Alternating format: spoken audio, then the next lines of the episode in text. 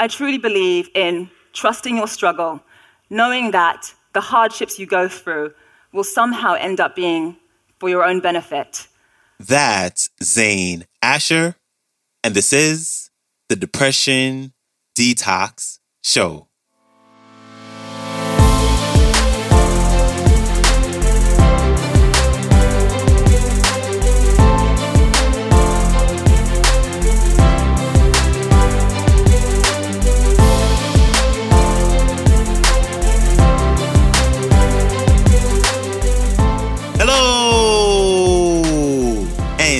Welcome back to the Depression Detox Show, where we share ideas and stories to help you live a happier life. I'm your host, Malikee Josephs. Happy Friday. So, we are wrapping up this week's episodes with CNN's very own news anchor, Zain Asher, and she's here to share her story and to convince you that hard work isn't the only thing needed to live your dream.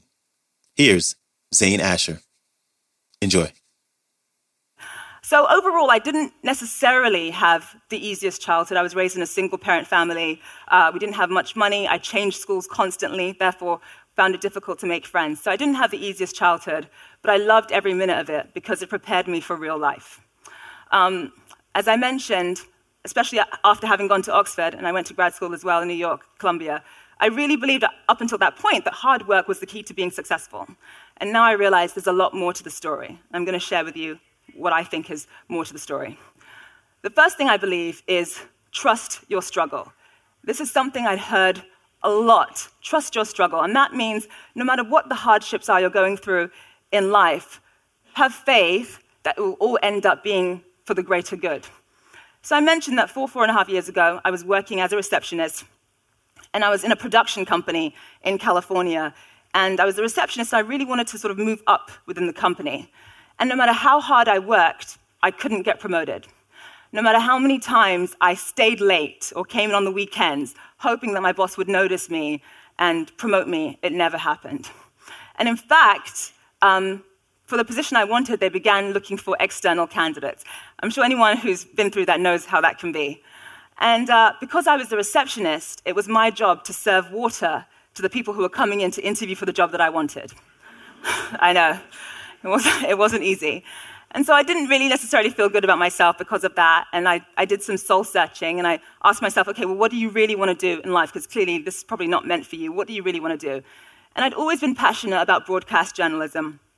So I called a television station in New York, a local news station, and I asked them, what do I need to do to get a job with you guys? So unfortunately, I didn't have any experience. Um, they needed about two or three years previous experience as a reporter, and all I, the only experience I really had was answering phones and, and sending faxes. That's all I really knew how to do. And so they said no repeatedly to me. And on top of that, I had a British accent. Um, and in America, if you want to get into the local news business, it's very difficult if you have a foreign accent. Uh, it's a lot easier in national news, but certainly in local news, it's a lot harder. Um, so they said no, and I decided I wasn't going to take no for an answer, so I basically called in sick to work, and I paid my roommate, my housemate, a, a few hundred dollars or whatever, and, um, I, and, and they helped me, they helped film me around Los Angeles sort of acting like a reporter. I studied reporters inside out. I studied everything that they did inside out. And I put together various packages, which is sort of voiced over pieces that I learnt um, basically from studying various reporters. And I sent it to this news station, hoping that they would give me a chance. Unfortunately, a lot of these news stations receive thousands of applications, thousands of tapes, so it took them several months to get back to me. And during that time, the recession kicked in and I lost my job. So there I was, no money, no job. Uh, so I decided anyway that I was going to move to New York and just hope that this one station would get back to me. So eventually, after emailing and pestering constantly, they eventually got back to me. They brought me in for an interview, and they were so impressed that even though I had no experience, that I'd put together this tape by myself showing what I could do, that they hired me on the spot. So, thank you. So that's why I say I say, trust your struggle. The second thing I believe, and this sort of comes out of left field, is I honestly do not believe in competition. The corporate world will tell you that if you want to get ahead in life, you need to be competitive. You need to have that drive to succeed and, and compete with one another. But I don't believe in competing for what I want. I believe in creating what I want. Abraham Lincoln once said that the best way to predict the future is to create it. In order for me to be successful, I don't believe that I need to take anything away from anyone else. Now, of course, you know, there, there are some advantages to looking at your peers for inspiration, definitely. But I think that having a competitive spirit, having that need for one upmanship, and comparing yourself to other people again and again can actually bring out fears and insecurities that end up holding you back. So when I was, when I was uh, interviewing for a, uh, another position in CNN, the anchor job, um, I was sort of sat next to a girl who I was competing for the same job with. And um, rather than sort of not wish her well, I sat with her for hours and I helped her. Um, I showed her what she could improve upon so she had just as good a chance of getting the job as I did. I went in for the screen test first. I came out and I told her everything they asked me and how she should prepare.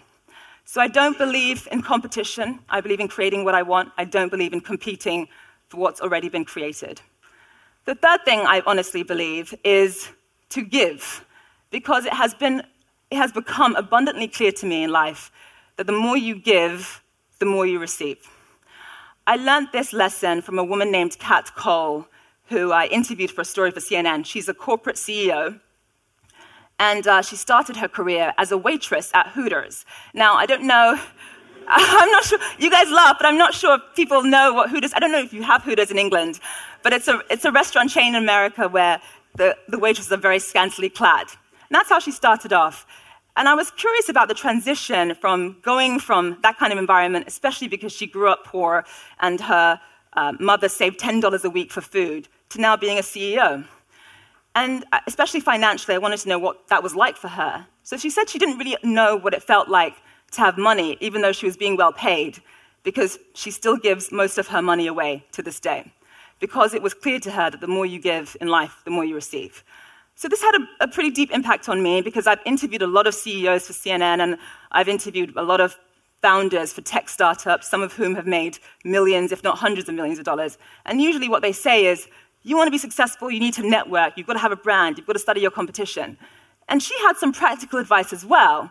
But certainly, the moral of her story was that the more you give, the more you receive. And I can tell you that I've tried it, I've tested it, and I don't necessarily believe in giving just to receive, but she is right. Uh, the more you give, the more you receive. And the last thing I'm going to say, it is loosely related to hard work. And when I first heard this phrase, I thought it was such a cliche. I'd heard it so many times growing up. And that is success comes when opportunity meets preparation. I'd heard that so many times, I thought it was a, a, a cliche. I never really paid attention to it. Only now do I realize how true that really is. I'll give you an example. So, when I was in local news in New York, I really wanted to work my way up to get into national news. I'd always wanted to work for CNN since I was a teenager. And I realized, after studying different reporters and how they made it, I realized that it was crucial for me to have a specialty, some sort of expertise, something that I could do uh, better than others, I guess. And so that could be anything from being a sports reporter to being a political reporter or a business reporter. And I was very passionate about business news. So while I was working in local news, I decided to study and teach myself business news. Not necessarily because there was an opportunity coming my way or there was an interview that I was preparing for, but because I trusted that one day an opportunity would come and I needed to be ready. So every weekend, I went to the library one weekend, I'd, be, I'd, stud, I'd study stocks. The next weekend, I'd study bonds. The next weekend, derivatives. The next weekend, mergers and acquisitions, teaching myself. And in fact, the librarians on 33rd and Madison in New York got to know me very well because oftentimes I'd be the last person to leave. So after doing that for a few years, eventually, by pure chance, I happened to meet an executive at CNN. And I asked him which department he worked in. He said he ran the business news unit and he was looking for a reporter. So when I met him, he gave me about two weeks to come in for a screen test and also for a financial news test as well.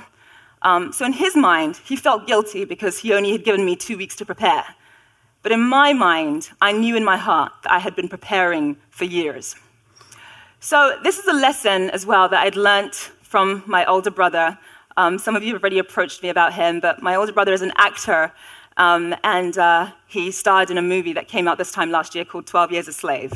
He was nominated for an Oscar for Best Actor, and I'd learned this lesson from him. He is a master preparer. When he was 13 years old, he would lock himself in his room and, and write Shakespeare on the walls, and he would study and memorize various plays from Measure for Measure, Twelfth Night, Richard III, um, not because he had an audition coming up, but just in case in a few years an audition came his way, he wanted to be ready. It didn't matter how many times he had to do it, he did it again and again and again until he got it right. Most people wait until they get the call for a job interview before they begin to prepare, or they wait until they get the call for an audition before they begin to rehearse. But my brother taught me to prepare well before you get that call. So, to sum up, I truly believe in trusting your struggle, knowing that the hardships you go through will somehow end up being for your own benefit. I also believe in turning a blind eye to competition. I believe in giving. And I believe in trusting and knowing that your opportunity will one day come. You just have to be ready. Big thanks to Zain Asher for stopping by. Her Instagram is Zain Asher CNN, and you can also watch her show on CNN's One World with Zain Asher, airing weekdays at 12 p.m. Eastern on CNN International. All right, if you like this clip, there will be a link to the entire talk in the show description as well as all the links to connect with Asher. And when you get a chance, please follow the show on Spotify podcast, share it, or leave a rating and review on Apple Podcast, which is hugely helpful. And that's a wrap for me. I hope you have a wonderful weekend, and I will see you back here Monday. So, until then, stay strong. Later.